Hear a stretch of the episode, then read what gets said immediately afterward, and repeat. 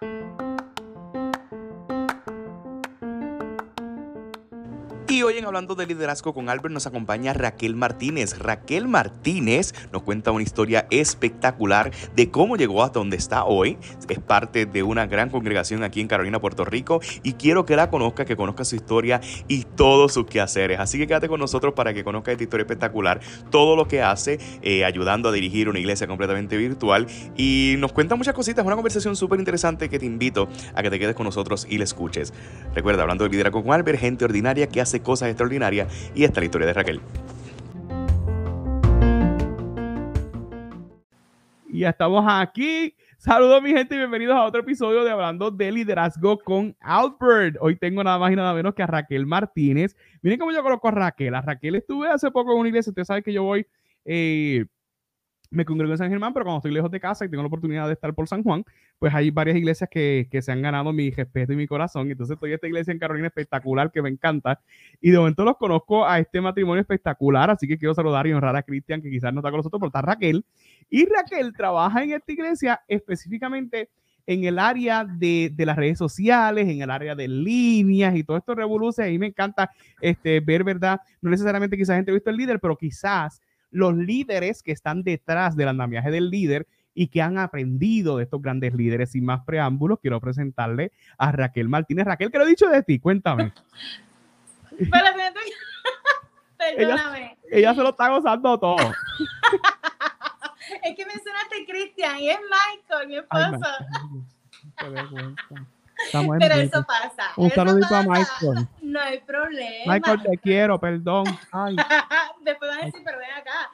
¿Y quién es Cristian? Ay, tú, tú viste cómo empezamos podcast. estamos en familia. Que, que Ay, estamos... Eso es parte del, del, del, live, ¿verdad? Eso es parte del live.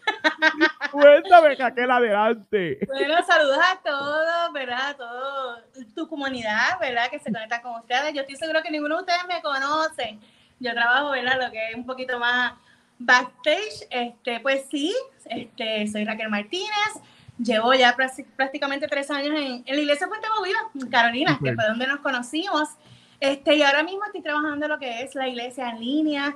Este, ha sido un tiempo, ¿verdad? Sabemos que estamos en esto de pandemia. Eh, y yo creo que eso fue, a, antes de la pandemia ya estaba en el corazón, ¿verdad? De, de mis pastores, pero ahí prácticamente se ha dado a florecer y estoy ahí trabajando mano a mano con ellos junto a mi esposo y ha sido una experiencia espectacular, súper increíble, nos encanta. Y lo más brutal es que nosotros lo hacemos de manera voluntariada, o sea, nosotros wow. lo trabajamos, es parte de, este, nos, yo tengo, ¿verdad? Mi trabajo como tal, este, yo pues soy, trabajo en una, en una compañía de consultoría, dirijo el departamento de finanzas, o sea, realmente manejo, ¿verdad? De cierta manera el CFO de la empresa, pero yo siempre digo que ese es como que mi part-time.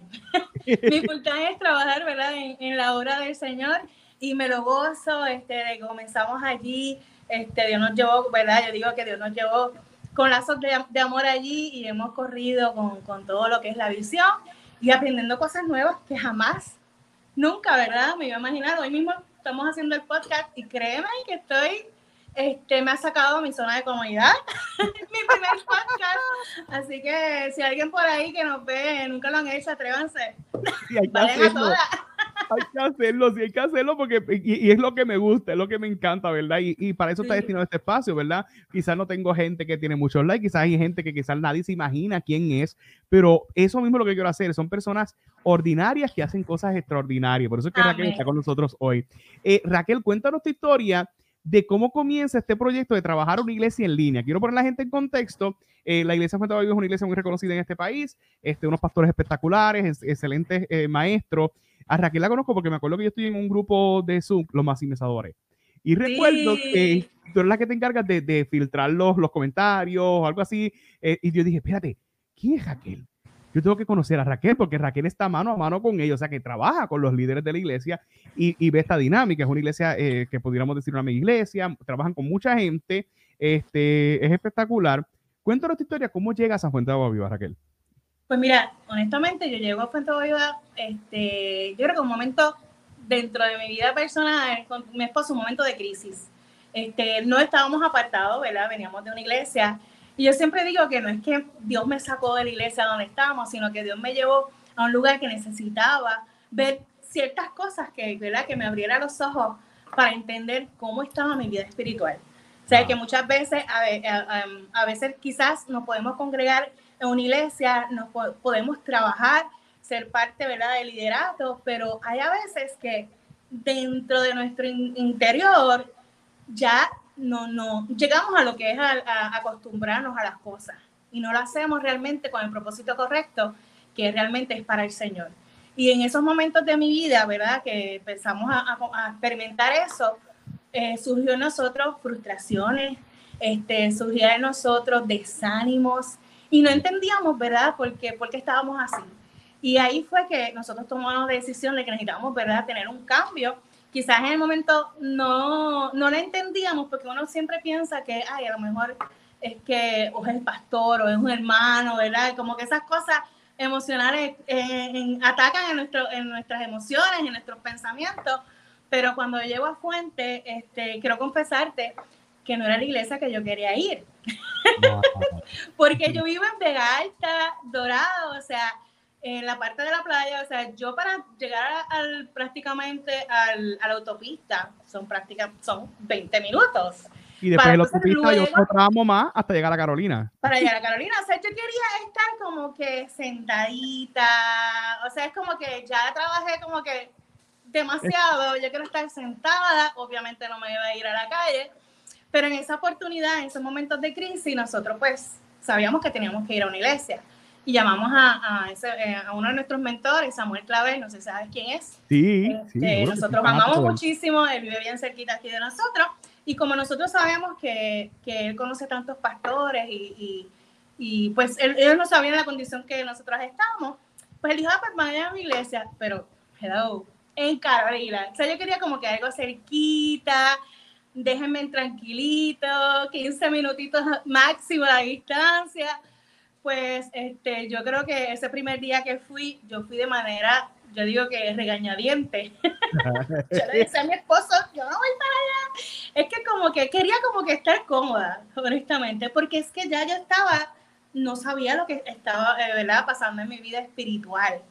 Entonces, cuando comienzo en la iglesia, este, me acuerdo que ese mismo día el pastor comienza a decir que los miércoles iba a hablar sobre este eh, sobre la, la, depresión, ¿verdad? Este, una serie nueva, ¿verdad? Que hablaba sobre eso. Y me acuerdo, yo quería ir más que domingo, miércoles jamás en la vida. Me acuerdo que le dije a mi esposa, le dije, contra, sería chévere conocer de eso, por si acaso uno conoce a alguien, que hay tanta gente en depresión. Y qué pasa, a medida que nosotros entramos, ¿verdad? Empezamos a tomar este, los miércoles allí. Realmente yo me di cuenta de la condición que ella estaba. Wow. de que realmente yo estaba viviendo una vida, o sea, depresión dentro de la iglesia, o sea, en mi vida yo estaba en una depresión espiritual, o sea, yo le digo el letargo espiritual que, que yo no quería hacer nada dentro del liderato, ¿verdad? Este, y, y eso a medida que seguía exponiéndome la palabra, estuve así por tres meses, o sea, yo no quería, yo quería a mis pastores bien lejos. Ok, fíjate, me llama la atención que no, no querías ir a Fuente, quizás porque estaba a distancia o por quizás el nombre de la iglesia, había algo que no, que no te, ¿qué era lo que te chocaba de, de no llegar a Fuente? Pues mira, este, primero la distancia. Okay. Y segundo, yo, o sea, nunca, eran bien pocas veces que escuchaba al pastor. Este, yo siempre como que, digo, yo soy, yo creo que que si yo estoy en una iglesia, es como que quien me debe, debe ser mi mentor, a quien yo debo escuchar es al pastor, ¿verdad? De la casa. Y no me gusta como que escuchar este, otros pastores. O sea, que era en esa parte, yo sé que era de cierta manera, ¿verdad? Sabemos que es una iglesia controversial, si venimos a ver, porque es una iglesia grande. este, pero esa parte no, no fue realmente la distancia y pues como que yo, es que no, yo estaba como que no quería nada, contacto con nadie. Yo estuve allí, la gente, nos salíamos, íbamos a la iglesia, salíamos y yo quería irme, o sea, la mía, yo no tenía contacto con nadie. La gente sabía que nosotros éramos nuevos. O sea, pero yo no quería que nadie me hable, que nadie me toque, que el pastor mucho menos, o sea, ni la pastora tampoco, nada. Salía, y al ser una iglesia grande, quizás eso se te puede, se puede dar mejor a diferencia de un contexto de una iglesia pequeña, porque hacer una iglesia grande, pues se te hace más fácil, ¿verdad? Porque pasa por desapercibido, a diferencia de una iglesia pequeña, que todo el mundo te va como que, hola, ¿cómo estás? ¿Quién eres? Eso, eso quizás no se da en este tipo de iglesia. Sí, bueno, lo que pasa es que nuestra iglesia tiene... Eh, trabaja lo que es el modelo de Jesús, ¿verdad? De que es, eh, se fomenta lo que es la amistad, lo que es hacer amigos. Y entonces, claro, tú vas a saber quién es nuevo, porque entonces tú vas a querer como que darle ese cuidado, atenderlo y, y, ser amigo, ¿verdad? Y pues eh, yo me acuerdo que siempre sí, nos saludaban. Sé que a veces el pastor, o sea, quizás decían quiénes son ellos. que llegaron con Samuel Clavel, porque ¿verdad? Ah, ok, sí, porque es un, gran referente. Exacto, este, pero nosotros empezamos a ir y yo te digo que, que me acuerdo que en ese proceso este, eh, fue algo bien fuerte para nosotros, porque la iglesia que nosotros estábamos, ¿verdad? Una iglesia linda, una iglesia que, que, que nosotros amamos mucho a, los pastores, a la, a, a la gente, a los que estaban allí, o sea, era algo, este, de hecho, ellos creen, ¿verdad?, este, lo que es la paternidad espiritual y así realmente, ¿verdad?, lo vivíamos. Pero yo creo que llegó a ese punto que yo como, de cierta manera, como que tergiversé la relación, ¿verdad?, de, del pastor con, con, Dios. Y yo creo que eso fue lo que me, me marcó de cierta manera a que llegué a un punto que yo decía, Dios, yo quiero hacer las cosas para ti, ¿entiendes? No para el hombre, no porque, porque yo como que de cierta manera como que, y era, no era algo que me inculcara, no era como que obligado, era algo que yo digo que era realmente mental. Este, sí, bien brutal. Este, yo no hacía nada, sino si, si era que el pastor nos dijera algo, pues yo hacía lo que el pastor dijera, ¿entiendes? A ese nivel. Y entonces no era como que obligado, o sea, siempre, pero era una cosa así. quizás estaba el concepto de honra, una honra. Sí, exacto, realmente sí, allí se fomenta, ¿verdad? La honra es algo que yo he aprendido, así también lo hago, ¿verdad? En, en ahora, ¿verdad? En Fuente, este, pero era así. Y llegaba un momento que hasta cuando me encontraba como que decía, no, pero yo decía, Señor, pero yo lo quiero hacer para ti. Me acuerdo, este, nosotros allá, nosotros una vez a la semana íbamos a las 5 de la mañana a interceder pero yo lo hacía para, en mi corazón, no era para agradar a Dios, yo lo hacía porque tenía que cumplir. Sí, porque o sea, el tengo que cumplir y tengo que Porque pues, obviamente, este liderato, este, pues ya es algo que lo hacen, pero no lo hacía de corazón. Entonces yo creo que esas son las partes que me llevó, este lo que yo digo, este, que me llevó a crear una depresión, porque realmente cuando tú cambias y tergiversas esa relación con Dios, este, tu relación este, obviamente mengua, este, tener esa comunión con Dios, ya no te apasiona orar, este, ya no comienzas a ver frutos y entonces eso te va a traer frustración. Entonces piensa que quizás es el hombre cuando realmente es uno. Ah, interesante. Entonces, cuando empiezo, ¿verdad? En Fuente, me acuerdo que estaba en ese proceso. Ah, entonces yo me quedé sin amigos, porque obviamente me cambié de iglesia. Ya, iglesia? Ajá, entonces me cambié de iglesia, ya es, pues ya las cosas que tú haces, ya pues prácticamente ya no lo voy a hacer, Son, fueron tantos años de amistad, este, y eso a mí me frustró, el que de momento, este, el momento no lo entendía, bien brutal, no lo entendía, porque de momento pues te bloquean, yo llamo a mi estilista, le digo que me pinte el pelo y me contestas que lamentablemente no me puede pintar el pelo, entonces son cosas que uno no entendía en ese momento, y bien fuerte, o sea, y, y, prácticamente me sentía sola dentro de una iglesia que llegué nueva, que todos querían conocerme, pero yo no quería conocer a nadie. Pues, establecimos una barrera. Establecí una barrera. Entonces, este, a medida que yo, pues, obviamente la palabra del pastor, otro nivel, ¿verdad? Él es un maestro de la palabra. Y cada vez que yo, por ejemplo, este, hablaba así con Dios, este, literal, yo sentía cuando yo iba un miércoles, un domingo al servicio, es como si yo estuviese sentada con el pastor diciéndole lo que yo le había dicho a Dios y él me contestaba cada una de las preguntas. O sea, yo sentía que yo iba un miércoles, un domingo a sentarme en la oficina del pastor, sin él saber prácticamente ¿verdad? quién yo era. O sea, cada una de las interrogantes fueron contestadas una a una, ¿verdad? En cada servicio y fue algo, un tiempo, un proceso duro, pero a la misma vez lindo, porque pude descubrir, ¿verdad? cómo yo estaba, cómo pudimos descubrir mi esposo y yo, cómo era que espiritualmente estaba, que uno piensa que, wow, qué sé yo, que estamos bien porque estamos yendo a la iglesia. Pero realmente nuestro corazón estaba totalmente, ¿verdad?, apartado del Señor. Y llegó un momento, este, me acuerdo que había una serie que el pastor ya más o menos, yo estuve así como por tres meses. Y me acuerdo que llegó un momento que el pastor trajo una, una serie que se llama Tatuajes del Alma y él trajo una entrevista del Tuco. Ajá, el Tuco Alberto. Sí, tu cuarteto, exacto, sé que él es bien conocido en las redes y esa entrevista a mí me impactó mucho. Y ahí yo tuve, mi esposo y yo nos miramos, ese día me acuerdo que llevamos una visita y cuando hicieron el llamado, mi esposo y yo corrimos al frente.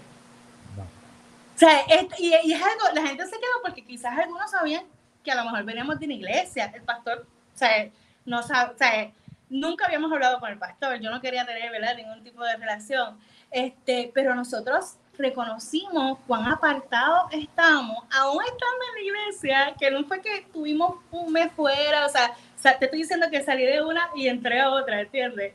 Este, y nos reconciliamos, o sea, yo dije, o sea, ya hasta aquí. Y ese día nos reconciliamos con, con Dios, nos arrepentimos y, y el pastor trajo unas palabras espectaculares a nuestras vidas. O sea, yo, yo sé que él dice siempre, ay, yo no soy profeta, pero créeme que ese hombre cuando se quita el micrófono y nos trae unas palabras, yo dije, pero ¿cómo este hombre sabe? O sea, Dios fue bien, bien lindo. Y desde ahí yo digo que ese día marcó nuestras vidas y ese fue un antes y después en mi vida, en mi relación con Dios. Este, ahí comenzamos a, a, entrar, a querer entonces ver la visión de la iglesia, comenzamos lo que es el encuentro, comenzamos entonces el discipulado y ahí pues nos fuimos preparando. Durante el discipulado, ¿verdad? Ya cuando llevamos un año, que ahí terminamos el discipulado, ahí fue que nosotros por primera vez le dijimos al pastor que queríamos reunirnos con él. O sea, después de todo un año, yo no quería nada. Un año después. Sí, o sea, yo iba allí, claro, iba a los discipulados porque sí queríamos conocer, empezamos entonces a integrarnos a un grupo de amistad, conocer cómo era la dinámica, unos líderes súper chulísimos que nos cuidaron en ese proceso. Nunca le, le, le decíamos, ¿verdad? Porque queríamos como que disfrutar el proceso, conocer la visión. Y entonces, este, cuando hablamos con él, fue algo bien lindo porque quizás a lo mejor pensaba que era que nos había pasado algo y era para decirle, mira, estamos aquí, terminamos el discipulado, y vamos a trabajar en la obra del Señor. O sea, no era ni que le contamos, ni, ni, yo creo que yo creo que estoy contando más cosas a ti de las cosas que, que yo le, pude, le pude decir a, al pastor en ese día. Y desde ahí me acuerdo que eso fue en febrero, justamente antes de la pandemia, y decidimos abrir nuestro Oasis, que es el grupo de amistad que te comenté. Ok, ok, ok. Ajá. Y entonces, el día que pusimos la fecha, ese mismo día comenzó el lockdown. Ah. Y nosotros, ok, y nosotros, wow, no sabemos qué hacer. Y le dije, mi amor, vamos a, a darlo por Zoom. Pagamos por Zoom. Y entonces ahí comenzamos a, a pues a, hacer el anuncio. Y la primera persona, como mi pastor compartió que íbamos a abrir un ACM en línea, ¿verdad? Que era virtual, pues la primera persona que nos contactó fue una persona de Santo Domingo. Y entonces empezamos con él, obviamente con amistad, como todo el mundo estaba en lockdown, pues ya tú sabes que todo el mundo se va a conectar. Eso fue como que el boom de todos tus amigos, de, de, de, compañeros de trabajo y todo. Y entonces, este, y ahí comenzamos, prácticamente no sabía que iba a abrirse la puerta para lo que es la iglesia en línea. Porque acuérdate, yo no sé si te acuerdas que para mí el lockdown eran 14 días, o sea, sí, igual para todos. Yo pensaba que la semana que viene íbamos a volver a la normalidad. Ya, o sea, un mes, un mes. Y entonces, este, como veíamos que seguía, después entonces ese muchacho de República Dominicana a, ah, este, llama a sus familias para que se conecten y de momento vemos que se empezaban a conectar de otros lugares y nosotros como que, ok, pero se supone que nosotros vamos, después del lockdown, ¿qué pasó? Vamos a abrir grupos en Puerto Rico, o sea, como que... Y nada, ahí pues nace lo que es la iglesia en línea, porque entonces el pastor comienza a hacer los, los, los live por Facebook. Mm. Y entonces miles de personas comienzan a conectarse, porque ¿qué pasa? Muchas iglesias, claro que no tenían quizás el equipo que, que hay, ¿verdad? En Fuente, pues este, dejaron de congregarse. Entonces ahí empieza lo que es la iglesia en línea, nace. Y me acuerdo que entonces comenzamos a dar lo que es el, el, el, el encuentro, ¿verdad? El retiro de manera virtual. Y entonces ahí, pues nosotros empezamos, ahí se conectaron mucha gente de Latinoamérica, este, y empezamos a dar el retiro virtual, comenzamos a darle, ¿verdad? El seguimiento, porque todos estamos en línea, estamos encerrados, Luego entonces le dimos la, la academia y ahí prácticamente fue poco a poco, este, ellos empezaron a, a, recibir las enseñanzas este, y muchos comenzaron, querían abrir grupos en sus lugares. Y ahí, pues hoy, ¿verdad? Gracias al Señor, tenemos prácticamente líderes ya que, que fueron desarrollados en este tiempo de pandemia, que han abierto en Perú, en Colombia, en España tenemos grupos, tenemos grupos en Guatemala, en México, en, en Venezuela, y entonces, de verdad que ha sido un tiempo súper lindo. Este, yo creo que, que, esto vino para quedarse. Yo creo que lo que quizás en un momento dado uno pensaba que era un atraso, la pandemia lo que trajo fue una aceleración, lo que quizás pensábamos que iba a pasar en 10, 20 años, o sea, es reinado. Y nada, nos estamos disfrutando de esto, este, en ¿verdad? lo que es la iglesia en línea, estamos dándole forma porque hay muchas cosas, este, esto requiere este, que tengan una experiencia no es como que me conecté y ya. y entonces esa es la parte que estamos enseñando, que tengan esa experiencia, que cuando vayan al servicio se vistan como si fueran a la iglesia. Y es bien lindo, porque nosotros cuando nos congregamos, ¿verdad? Este, por ejemplo, los domingos, los viernes, tú vas a ver, no sé si has ido a la iglesia, bueno, cuando fuiste a la iglesia, no sé si ya estás a ver una pantalla a mano derecha. Sí, ahí está Zoom. Que, que está Zoom, ahí están todos los internacionales conectados y tú los ves, y es lindo porque cuando nosotros estamos en oración, tú miras al lado y ves todos ellos adorando, levantando sus manos, con sus libretas, con su Biblia, y de verdad que es algo que, wow, este, uno dice, o sea, yo no puedo faltar a mi iglesia. Si esa gente está así, fiel, o sea, fiel. Yo los tengo todos en un chat, este, y tú los ves, yo les envían los enlaces, ellos ahí, estoy ready. Y es algo bien lindo, porque ellos se disfrutan esa experiencia que jamás uno piensa, ¿verdad? Y, es algo lindo, es algo re, es, es algo retante, tú sabes. Sí, partiendo de ese, después de esa imagen me quiero ir ahora, eh, de, de, de, ese reto, ¿cuáles son los retos que te has encontrado administrando o pastoreando prácticamente una iglesia virtual? ¿Cuál es la diferencia? Porque una iglesia eh, presencial, pues obviamente recibimos a los hermanos, los feligreses, cantamos, adoramos, estamos todos juntos, podemos saludarnos, pero en un contexto virtual, fuera prácticamente, vamos a pensar positivo, fuera de la pandemia, ¿cuáles son los retos que te encuentras eh, administrando la iglesia virtual? Pues mira, los retos, yo creo que obviamente uno siempre como que tiene retos en, todas las áreas, ¿verdad? Pero parte de los retos es que ellos puedan entender que, se están congregando, porque estamos llamados a, congregarnos y es difícil porque tú dices, por lo menos ellos, que quizás me encuentran una iglesia, no sé dónde, pero dicen, pero es que Fuente es mi iglesia, él es mi pastor, yo lo sigo, ¿entiendes? Entonces, este, y esa parte, porque a veces dicen, Diandra, pero es que este, la palabra me exhorta, ¿verdad? Pablo nos exhorta que nos congreguemos. Pero me acuerdo en un momento dado, este, prácticamente porque es un reto, yo me acuerdo que un momento dado que yo pensando en eso, este, recordé algo, que Pablo estaba preso. Oh. Entonces, este, digo, esto es algo mío, no es que yo haya hecho un estudio, ¿verdad? teológico y la interpretación y la predicación, pero, pero es interesante la línea por la pero, cual. sí, o sea, él estaba, y eso, eso es algo que, ¿verdad? Lo recibí en mi corazón, porque él estando preso, él exhortaba a que se congregaban, y yo decía, wow, pero ¿en qué momento Pedro se eh, Pablo se congregaba? ¿Entiendes? Entonces ahí es que uno entra contra yo estuve mucho tiempo congregándome, pero realmente mi relación con Dios estaba destrozada, estaba atropellada. O sea, yo mm. creo que es un nivel de conciencia de que sabemos que somos la iglesia, somos el templo y la congregación requiere realmente tú conectarte con Dios y que dentro de la misma ¿verdad? feligresía virtual, tú te puedes conectar los unos a los otros. Y eso es lo que Dios me mostraba yo me acuerdo que en octubre del año pasado, en, nuestra iglesia, en Fuente, hizo una, hicieron una campaña de enciende, que era durante 60 días, teníamos que ir a orar a las 5 de la mañana, y era para, para encender ¿verdad? nuestro avivamiento personal. Eh, o sea, nuestro avivamiento eh, espiritual, ¿verdad? Y personal. Y me acuerdo que ellos, ¿verdad? Digo ellos, el, el grupo este internacional, yo, yo, tengo un grupito aparte de ellos, que yo les digo que de cariño que son los revoltosos. Porque tú sabes, yo tengo un grupo que están todos los, los, internacionales, yo les envío las comunicaciones y todo lo demás. Pero tú sabes que cuando empecé ese grupo, empiezan estos que están hasta las 10 de la noche escribiendo esto, lo otro, y, y yo, espérate, que la gente de España, aquí a las 8 de la noche, a las 2 de la mañana, yo dije, espérate, voy a crear un grupo aparte para estos exclusivos nada más. Este, y ese grupito, me acuerdo que literal, a las 9 de la noche, ellos se ponían a orar, haciendo lo de la campaña. Wow. O sea, uno por uno, por los líderes, por los pastores. Entonces, tú, tú, yo, yo levantarme al otro día y ver, leer todo eso, a mí, yo, a mí se me salen las, las lágrimas.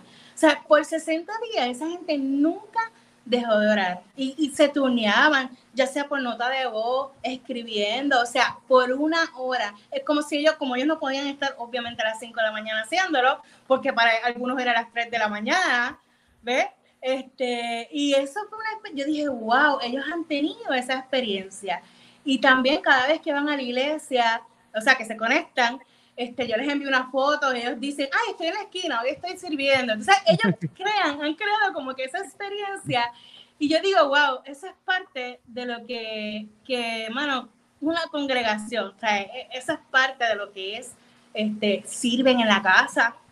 O sea, cuando el pastor está en live, la gente pide oración, ellos son los que te contestan. Estamos orando por ti, esa es la manera que ellos están sirviendo. Entonces, si es de Venezuela, mira, nosotros tenemos un grupo de amistad. Ahora, en noviembre, nosotros vamos para Perú a bautizar. Wow. Y son parte de esa comunidad que se conecta virtualmente. Sí, y, que ha crecido, ha crecido. Y ha sido un tiempo bien. El próximo año vamos para España en una pareja que se van a casar. Y vamos a ir para. Y antes de ella casarse, ella quiere bautizarse. Wow. O sea, y, ha sido súper lindo, súper enriquecedor. Yo creo que, eh, yo digo que eso es parte de lo que es ir a ser el discípulo a todas las naciones. O sea, de verdad que me gusta muchísimo. Me, me, me, llama mucho la atención. Y cuando trabajamos con una iglesia virtual están estos retos que han mencionado, pero también hay unos retos tecnológicos o electrónicos que pudieran repercutir en una frustración que de momento me preparé para esto, alguien no tuvo internet, falló mi señal, ¿Tienes alguna anécdota especial que de momento estábamos preparándonos y surgió esto a mitad de culto, a mitad de servicio, o en alguna de las reuniones de Oasis o de Célula, y de momento, ay, no me puedo conectar, pero vamos a intentar con esta otra plataforma? ¿Han tenido algún más rato que pues, quizás tú, una y ahora te ríes, ¿no? Sí, pero fíjate, han sido pocas las veces, aunque no lo creas. Han sido pocas las veces. Lo, lo, en el caso de, de los domingos, en los servicios, hay a veces que si se va la luz, pues obviamente se cae tumba, pero rapidito, como tenemos, hay generador, pues rápido prende. Y por lo menos los domingos, como hay tres servicios, pues mira, si pasó algo a las 8, pues me conecto al de las 10. En esa parte no he tenido así, este, siempre está dicho en, en el sonido, pero siempre es algo que, que, tiene solución y se arregla. Este, pero sí, una vez este, nos conectamos por, con una muchacha que iba a enseñar y este, el Zoom no le funcionaba y nosotros pues vámonos por Google Meet. Y así mismo nos conectamos por Google Meet y súper, súper nítido. De verdad que la parte de, de, lo que fue el encuentro y la parte de lo que es este, la academia fue por medio de módulos. Ah. O sea, no fue algo este, en vivo. Fue algo, ¿verdad? O sea, fue en vivo, me refiero que es por la gente, como son diferentes horarios pues se, como que dice, se grababa a través de, es como si estuvieses tomando un curso. Ajá, entonces el módulo tienes ahí el video y la contestas. Ahí empiezas a ver, o sea, que ahí pues no hay ningún problema, porque está grabado, está ahí, o sea, en todo caso, si hay algún tipo de, de situación con la, con, la, con la internet o algo, pues es cuestión de, de, del mismo dispositivo de la persona. Pero espectacular, porque los encuentros, o sea, y las academias es como si ellos estuvieran en vivo. Ellos, ellos, o sea, yo digo que el Espíritu Santo no se limita a cualquier dispositivo a, transformar la vida. De, ni lugar ni tiempo, no se limita ni al tiempo ni al espacio. Exacto, exacto. Eh, en ese sentido, no, es que me, me, llama mucho la atención porque en este contexto estamos hablando con alguien que trabaja también en el campo eclesiástico, pero lo hace de una manera voluntaria. Por lo tanto, los retos que asume muchas veces, pues obviamente estás trabajando una hora que para nosotros los que estamos en la iglesia, quizás usted se está conectando y dice, ay, esto está hoy muy religioso eh, y está en estos vocabularios, pero es que estamos trabajando para un grupo de personas y estamos desarrollándonos como líderes y estamos desarrollando líderes y estamos trabajando para líderes y nos estamos desarrollando. Pero entonces en ese contexto y por esta línea me quiero ir a, eh, ahora, tú tienes un trabajo secular, como lo decimos, que para mí no es secular porque seguimos ah, cumpliendo con nuestro llamado y nuestro propósito. ¿Cómo divides tu tiempo y te organizas para poder trabajar con la iglesia virtual, quizás tienes tu... ¿Cómo sería un día normal en la vida de Jaquel? Pues mira, a esta hora me levanto, voy al trabajo, preparo esto para la iglesia, preparo organizo. ¿Cómo, cómo te organizas? Pues mira, yo me organizo, honestamente, y esto lo aprendí de mi pastora, este, yo me levanto a las 4 de la mañana.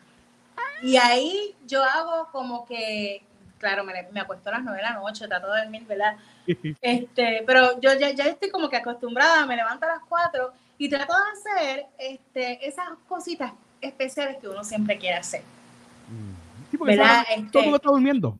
Ah, A esa hora todo el mundo está durmiendo. O sea que exacto. A esa hora, pues yo, este, si estoy tomando un curso, pues tomo un curso. Si estoy leyendo un libro, me leo el libro.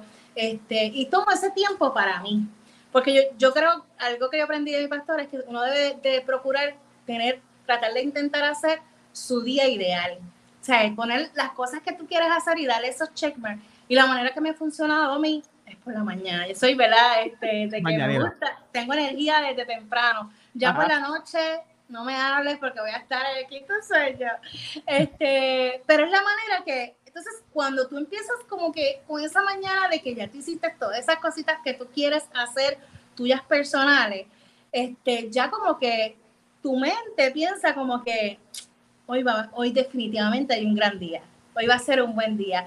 Y ya, pues obviamente, pues voy a la oficina, este, hay a veces que me horas de almuerzo como 15 minutos después me voy al carro a, a- a- contestar mensajes, a enviar, ¿verdad? Mensajes a alguna, algún discípulo a distancia. Y esa es la manera que lo trabajo. Salgo del trabajo, este, sea algo de la iglesia, pues obviamente llego temprano y lo que hago es empiezo a trabajar en, en- en las cosas de la iglesia. Este, y realmente es la manera, yo digo que, que la tecnología nos- lo que nos hace es ayudar ahora mismo, enviar un mensaje al grupo, pues, o sea, a través de un broadcast list ya todos lo reciben. Este, tengo la ayuda de mi esposo también. O sea, que, que realmente no, no, no, se me, no me pesa, no se me hace nada difícil. Y si hay algún momento que tengo que hablar con alguien, pues coordinamos la, la reunión. Yo trato de que si, por ejemplo, alguien me llama, si algún, ¿verdad? Por ejemplo, el pastor me refiere a alguien que le contactó, yo trato de coordinar la reunión ese mismo día, porque si no, este, bueno, ya tú sabes, para conseguirme, porque estoy con tantas cosas, y yo trato de que si me, me el pastor me envía algo que sea hoy, yo lo trato de trabajar hoy, porque si no, pueden pasar diferentes cosas, diferentes reuniones, y eso es lo que yo manejo, tratar de, de hacer, si lo tengo, lo puedo hacer ya, lo hago ya. No, no dejes para mañana lo que puedes hacer hoy, como dicen por ahí. Definitivo, definitivo. Eh, obviamente, estos, estas, estos hábitos espectaculares, que muchas veces decimos espectaculares, pero quizás yo no los hago, porque yo no me, yo, yo me levanto a las 7 y, y entro a las 8. Este, es- y quizás muchos son, muchos están como tú y otros quizás están como yo. ¿Cuándo fue que comenzaste a transicionar y comenzar a aplicar estos hábitos? Que imagino yo que tuviste este, en coaching le decimos el aha moment, o quizás esta revelación que dijiste, fíjate, voy a empezar a levantarme a las 4 de la mañana y voy a comenzar a aplicar esto. Esa transición, ¿cómo fue ese cambio cuando comenzaste a aplicar esto que me estás contando? Pues yo de por sí siempre me he levantado temprano, pero Oh. no, ah, no era para hacer cosas que me gustaban. A veces pues estaba, no sé, me levantaba temprano, me ponía a fregar o hacer cosas como que, pues porque me levanto, ya, ya siempre he sido así, no tanto a Ajá. las 4 de la mañana, pero siempre me Ajá. levantaba como a las 5. Y en pandemia yo quería buscar como que algo, o sea, quería este, hacer algo diferente.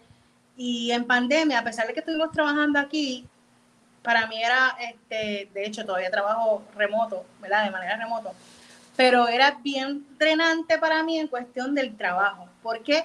Porque al estar aquí, yo sentía que estaba todo el día trabajando, porque yo quería hacer desayuno aquí, yo quería hacer almuerzo aquí, yo quería hacer cena, pero entonces, ¿qué pasa? El almuerzo implicaba hacer la comida y fregar.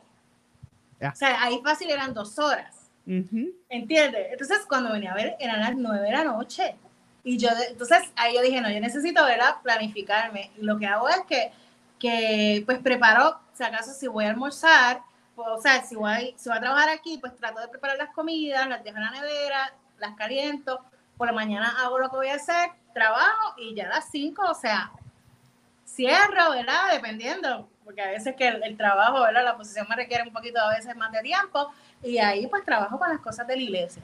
Este, y creé ese hábito en la pandemia. Este, a mí en, en el hábito, pues la pastora este, en el hábito. En la pandemia, la pastora abrió lo que fue el podcast de ella y, y una de las cosas que estábamos el podcast y es enfocado a las mujeres. Y una de las cosas que ella menciona, o sea, de los primeros era lo del hábito, lo de la procrastinación espectacular. Y todas esas cosas las empecé a aplicar a mi vida. Y pues a, no, yo sí no perdía tiempo en serie, este, porque sé la debilidad de uno, que uno está ahí, de verdad que...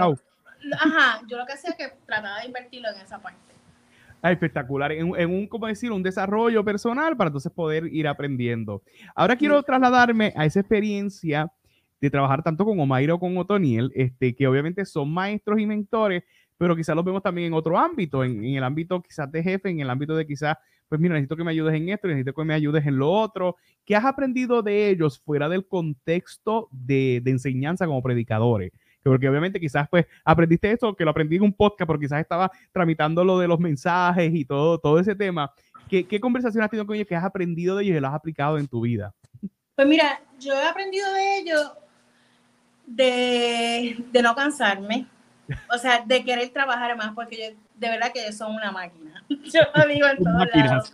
O sea, este, a veces uno puede estar cansado. O sea, tú ves, por ejemplo, sacan un servicio y de momento ves que hacen un live, atienden a alguien, entonces tú dices, ¿cómo yo puedo estar cansado? ¿Entiendes? Y yo, yo creo que esa es una de las cosas que he podido aprender de ellos este, el que no le no pierden el tiempo, ellos todo el tiempo están realmente produciendo, atendiendo gente, y la gente quizás piensa, ay, pues, este, ¿verdad? Una iglesia tan grande, este, quizás no atiende a los feligreses, créeme que los atiende y sacan su tiempo, o sea, este, nosotros todos los domingos por la noche, nosotros nos, nos conectamos con ellos, toda la feligresía, o sea, internacional de Puerto Rico, simplemente es como que un tiempo íntimo con ellos, donde ellos prácticamente nos ministran y nos hablan, ¿verdad? Una corta enseñanza, y es algo como que, es como que de verdad que, que nos amamos, porque nos conocemos, tú sientes, ¿verdad? Ese amor, y tú dices, salieron del culto, fueron a jugar baloncesto, pusieron, o sea, prácticamente yo digo, o sea, no podemos parar, no podemos parar es algo que, que, admiro mucho, es algo que admiro mucho. Este, si por ejemplo, algo que admiro, este, si van, son bien, planifican todo. O sea, he podido, eso me ha ayudado a mí a yo planificar en mi área profesional. Sí, o sea, que eso es lo que has emulado en, en otros contextos de tu vida. Sí, sí, planificar. Ellos, ellos de verdad en la, en la planificación son, o sea, ellos se van de vacaciones, pues ellos te dejan todo el contenido grabado. O sea, y es impresionante. Este, y eso, por lo menos en, mi área, ¿verdad? En, donde trabajo, pues me ha, me ha ayudado muchísimo. O sea, dejar todo, ¿verdad? Planificado, planificar mi tiempo. Este, y eso es algo que, que es lo más que he aprendido de ellos. Este, y la transparencia. Wow, espectacular. Viéndonos por esa línea que has simulado de ello y lo estás aplicando, ¿cómo los líderes que quizás estamos en las mismas o iguales, o quizás estamos en ruta a hacer máquinas o atender varias cositas a la vez, aprovechar el tiempo. ¿Cómo has aplicado tú, Raquel, la planificación de tiempo? O sea, ¿cómo estructuras el tiempo? ¿Cómo divides entre las prioridades? Si alguien nos está viendo y quizás no sabe, yo no sé ni cómo planificar mi tiempo, no sé ni qué hacer, y ahora mismo se conectó y estamos hablando de planificación de tiempo o manejo del tiempo de, de manera efectiva. ¿Qué, ¿Qué es el mejor consejo que nos pudiera brindar? Pues mira, yo siempre trato de hacer este, una lista de las cosas que yo tengo que hacer y no por día, o sea, por día, pero me refiero toda la semana. Pero diariamente de esa lista yo busco por lo menos cinco prioridades que necesito hacer el día. Y entonces, claro, hay a veces que no me da el tiempo, pero entonces trato de medir qué cosas puedo ya como que liquidar, ¿verdad? Finiquitar para entonces tener más tiempo este, para quizás otra área y de acuerdo, yo por lo menos soy bien productiva en la mañana. O sea, yo te saco las cosas ya cuando son las 4 de la tarde, estoy un poquillo, ya estoy en baja, ¿verdad? Y trato entonces de sacar este, las cosas quizás que, que más requieren, por lo menos en mi caso, ¿verdad? De trabajo, que yo trabajo con presupuesto, con ¿verdad? cosas de ¿verdad? finanzas, pues trato de, lo que requiere más análisis, lo trato de, de, tomar durante la mañana. Y así este, voy planificando, pongo timing, o sea, yo sí estoy en, eso, eso a mí me ha ayudado muchísimo, yo de hecho, cuando el hábito para, para comenzar a hacer varias cosas de curso y, y que hago a las 4 es por timing. Yo pongo 30 minutos, 30 minutos me voy a dedicar para estudiar tal cosa. Y literal, suena el reloj, ahí paro y hago lo que entonces otro voy a hacer. O sea, a mí me ha funcionado mucho el timing, las listas y, y tratar de, de, diariamente ver lo que tengo que sacar para el día. Ajá. O sea, que se estructura dentro de, de ese sentido. Eh, me llama mucho la atención este, todo esto ¿Qué cursos estás tomando que nos pudieras recomendar que tú dices, fíjate, he tomado estos cursos, pero este yo se los recomiendo eh, porque este, este curso cambió mi vida, así que pudieras compartir. Porque ahora vamos a pasar a un grupo de, a una serie de preguntas que no sé si viste en el libreto, que yo le hago a todos mis invitados. Pero entonces quiero empezar con esta. Eh, ¿Cuáles de esos cursos o cuáles de esos programas o qué canal de YouTube, si es que tienes alguno o un módulo, nos pudieras recomendar que esté abierto a nosotros, verdad? Bueno, he tomado cursos de la Academia de Fe de la iglesia, pero eso no es, no es, ¿verdad? Eso es algo que ya es, que te tienes que inscribir. Este, son muchos de los cursos que, que he tomado. He tomado el de, el de Samuel Clavel. Este, él tiene un curso que es con módulos también. Y este, liderazgo, si no me equivoco. Sí, exacto. Este, y bueno, los cursos de, de la pastora tiene varios cursos.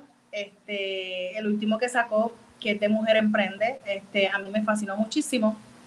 Y son unos cursos que recientemente lo, lo, lo hice.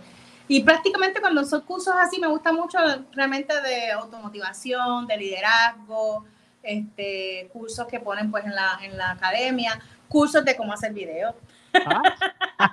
bueno, porque es que imagínate, estoy en iglesia en línea, tengo que aprender. Yo, yo honestamente, yo no era yo estoy tratando, yo, digo, yo estoy siendo intencional. Este, tratar de grabar un reel, sé que eso es como que el boom. Yo apenas hace dos años que yo abrí mi Instagram, o sea, yo no sé de poner, y entonces aprendiendo de cómo crear contenido, porque es que eso es lo que viene, y yo pues en esa área no soy experta, o sea, este, tengo que hacerlo porque realmente donde estoy lo amerita. Entonces, pues obviamente este, pues esos son los cursos que realmente estoy tomando, cómo hacer video, cómo hacer reels, este, cómo crear contenido a través de Canvas y esas cositas. Sí, porque es que te puedo decir. No, me encanta, me encanta. y eso está por YouTube es completamente gratis.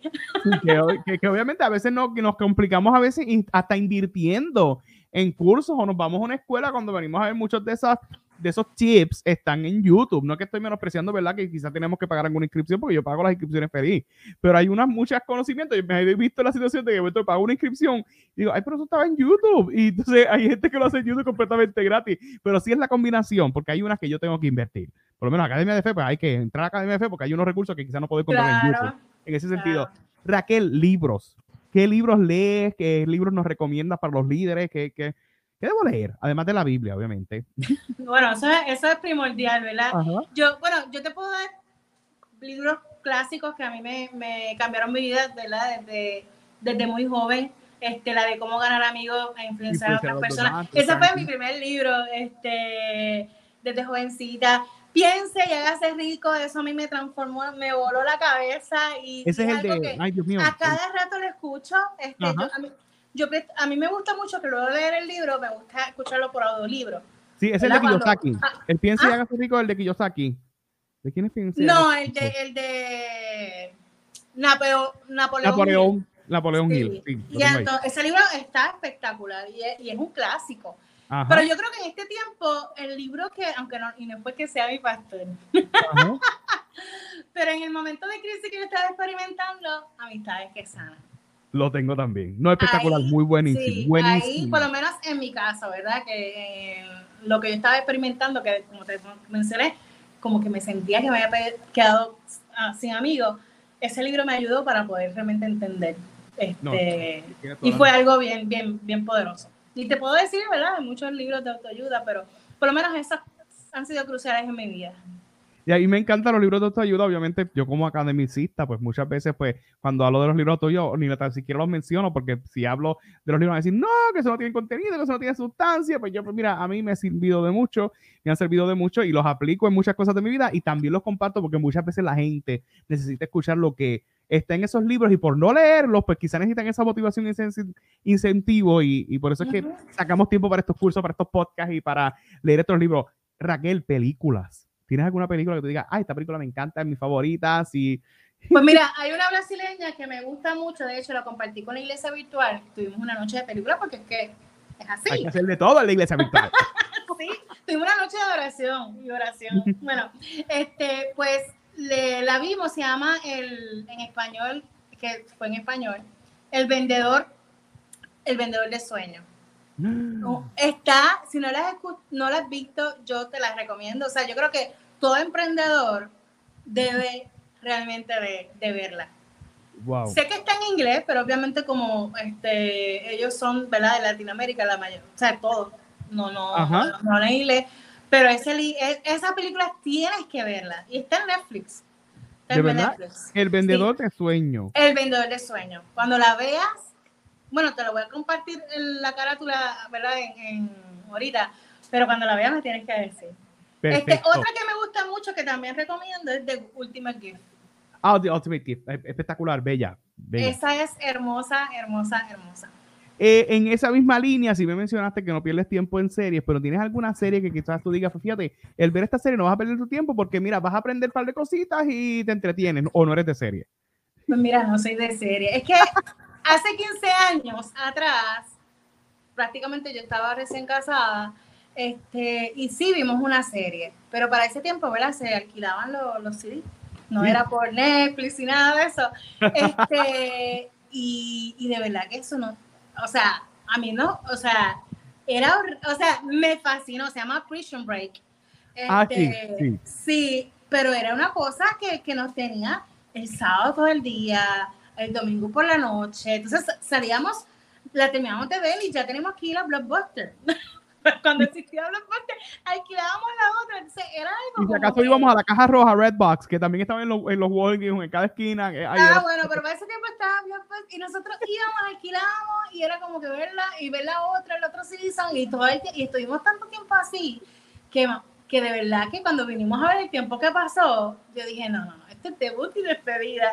Y desde ahí nunca más quisimos este, como que entrar a, a, a una serie. Sí, sí he visto otras, o sea, no he estado de que la vea completa, pero por ejemplo, a veces estamos aquí y queremos ver una película, pues, y a veces de momento empezamos a ver una película y resulta que es una serie. pero no sé si es, si es este el principio, el final, este, pero han sido esas cositas así, pero de verdad que no, yo por lo menos en lo personal, yo a veces voy al cine y me quedo dormida, no sé por qué. no sé si es la pantalla, el sonido. O, los asientos son tan cómodos que uno puede por ahí sí, no también. Interesante. Obviamente, esta sí, eh, esta es otra pregunta. Además de Omaira y Otoniel, me gustaría que mencionaras si, si escuchas algún otro predicador o cuál es de esos predicadores que tienes top favorito, que obviamente, obviamente escuchamos a nuestros pastores, porque yo escucho el pastor de la iglesia donde yo asisto, eh, pero también escucho Tonial y también escucho Mayra, escucho sus podcasts, pero ¿tienes algún otro pastor que quizás este escuche de estos pastores que son famosos y salen en YouTube y salen en Spotify? Este, no tienes tiempo para ellos. No, no, de verdad que no. Yo, bueno, te he escuchado Cash Luna, el pastor Cash Luna. Ok. Pero ha sido bien pocas veces, este, siempre como que me, me voy Digo, no es por, nada, ni porque me digan que no. O sea, es como que, es que yo digo que sí, ya yo tengo que el mentor, ¿verdad? Como que, y hay a veces que tengo como que cuidado. Porque hay a veces que, que no vaya a traer de, la, cierta manera confusión a uno, porque ya cuando tú sientes como que, como que esta es la dirección o algo, como que no, yo esa parte como que no, nunca me, siempre, igual cuando estaba en la otra iglesia también fue, fue lo mismo. O sea, siempre era como que escuchaba siempre al que era mi pastor. Súper espectacular. no soy, sí, en ese aspecto, eh, un domingo normal en la vida de Raquel, o sea, me imagino que llegas a una hora a la iglesia o lo controlas todo desde tu casa, o sea, ¿cómo puedes diferenciar entre me estoy congregando, pero estoy trabajando, ¿cómo, cuando dejas de bregar con la computadora, que todo corra y que tú te quedes, o de momento da la mala pata que de momento también te quedas conectada y escuchas la predicación o quizás no te, no te puedas congregar porque estás trabajando? ¿Cómo divides ese tiempo entre soy miembro y también trabajo voluntario? Bueno, este, lo que pasa es que yo no trabajo directamente cuando están conectados. Ok. Yo sí estoy en los tres servicios, casi siempre el domingo hay tres servicios. mi esposo está en el Ministerio de Alabanza de Oración y él pues tiene que tocar en los tres. Siempre me gusta, cualquiera de los tres, siempre me gusta sentarme a recibir la enseñanza. Los otros, este, estoy en, ¿verdad? en la plataforma donde nosotros tenemos los miembros de la iglesia este, virtuales, por si acaso alguno, cuando el pastor, hace un llamado de aquellas personas que quieran este, aceptar al Señor, para aquellas personas que son virtuales, hay un enlace que se llama unnuevocorazón.com. La gente entra y escriben ahí sus datos este, y ahí entran diferentes videos, ¿verdad? Que el pastor les explica, pero ya con esos datos, ya automáticamente tengo que entrar al sistema, de, ¿verdad? De, de, los miembros de la iglesia en línea y ahí para empezar con el seguimiento y el cuidado, donde empezamos a ubicarlo en grupo, que el líder lo va a atender. Y, y esa es la parte que realmente yo entonces este, trabajo. Wow, ¿en qué, cuál de los, de los tres cultos? Está el de las 8, el de las 10, el de las 12. ¿Cuál de los tres cultos casi siempre prefieres? El, en este voy a coger el break porque quizás en este no hay mucho número. ¿O cómo balanceas o escoges el culto el próximo domingo el domingo pasado? Un ejemplo. Este, pues mira, casi siempre me gusta cogerlo a las 8 de la mañana. Porque ah, este, ya a las 10 y las 12, como vienen más personas, eh, pues entonces como que se da el espacio, entonces me siento en una silla atrás y empiezo a trabajar con la computadora si viene algún líder que como ah, en verdad me tienen alguna pregunta o algo, pues lo puedo atender. Este, porque ya por la mañana, este, que es los que madrugan,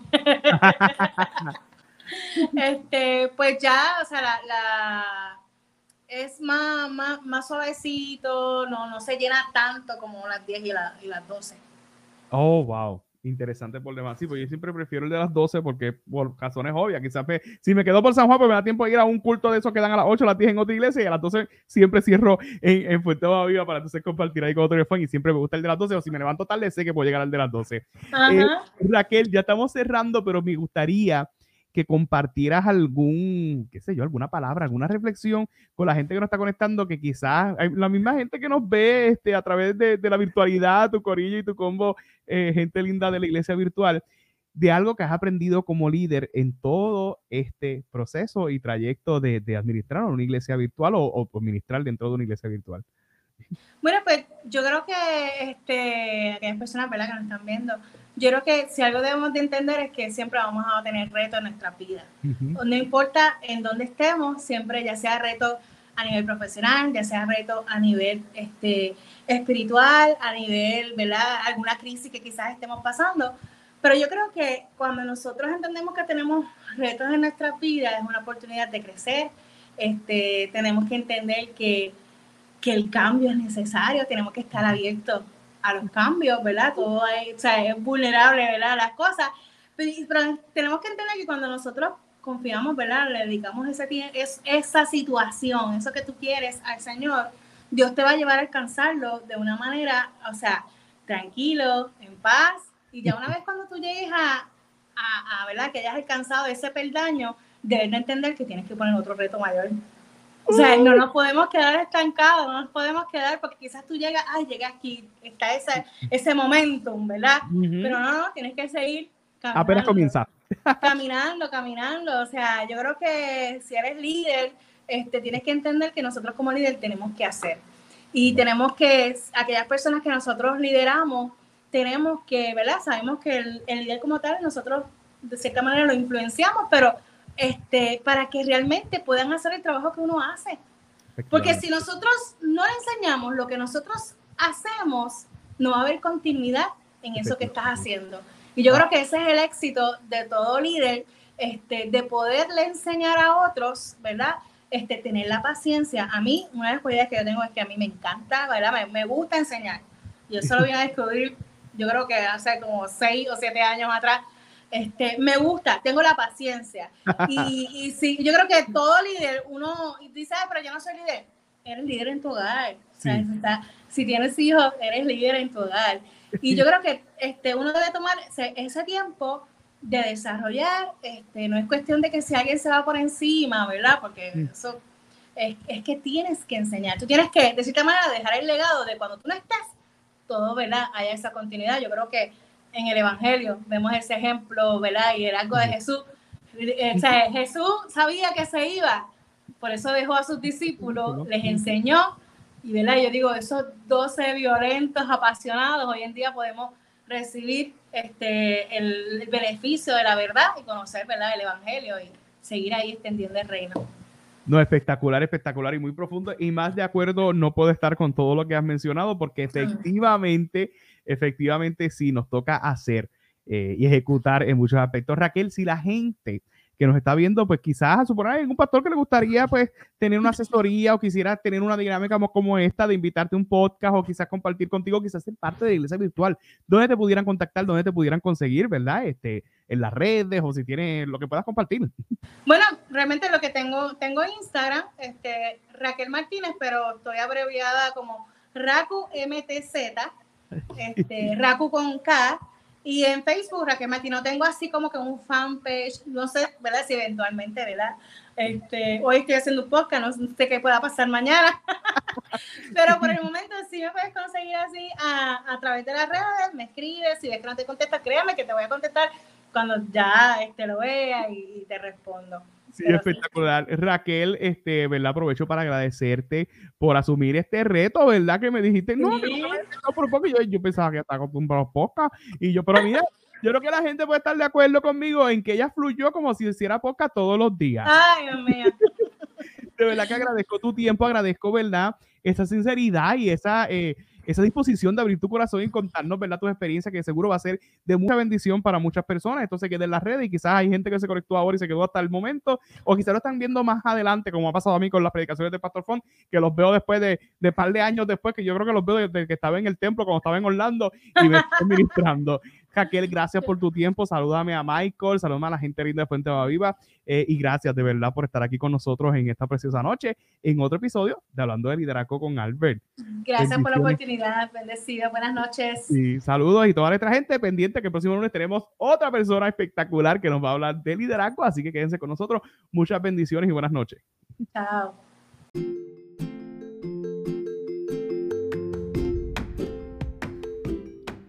Y eso es todo por hoy, queridos amigos y amigas. Gracias por escuchar otro episodio de Hablando de Liderazgo con Albert y por siempre apoyarnos. Recuerde seguirnos a través de las redes sociales en Instagram Albert787, en YouTube Albert Troche TV, en Facebook Albert Troche y en cualquiera de las plataformas de podcast. Recuerda escucharnos, apoyarnos, darle review, darle comment, darle share, compártelo con alguien que tú sabes que no necesita escuchar esta entrevista o cualquiera de los episodios que hemos compartido. Así que muchas bendiciones y gracias por escucharnos.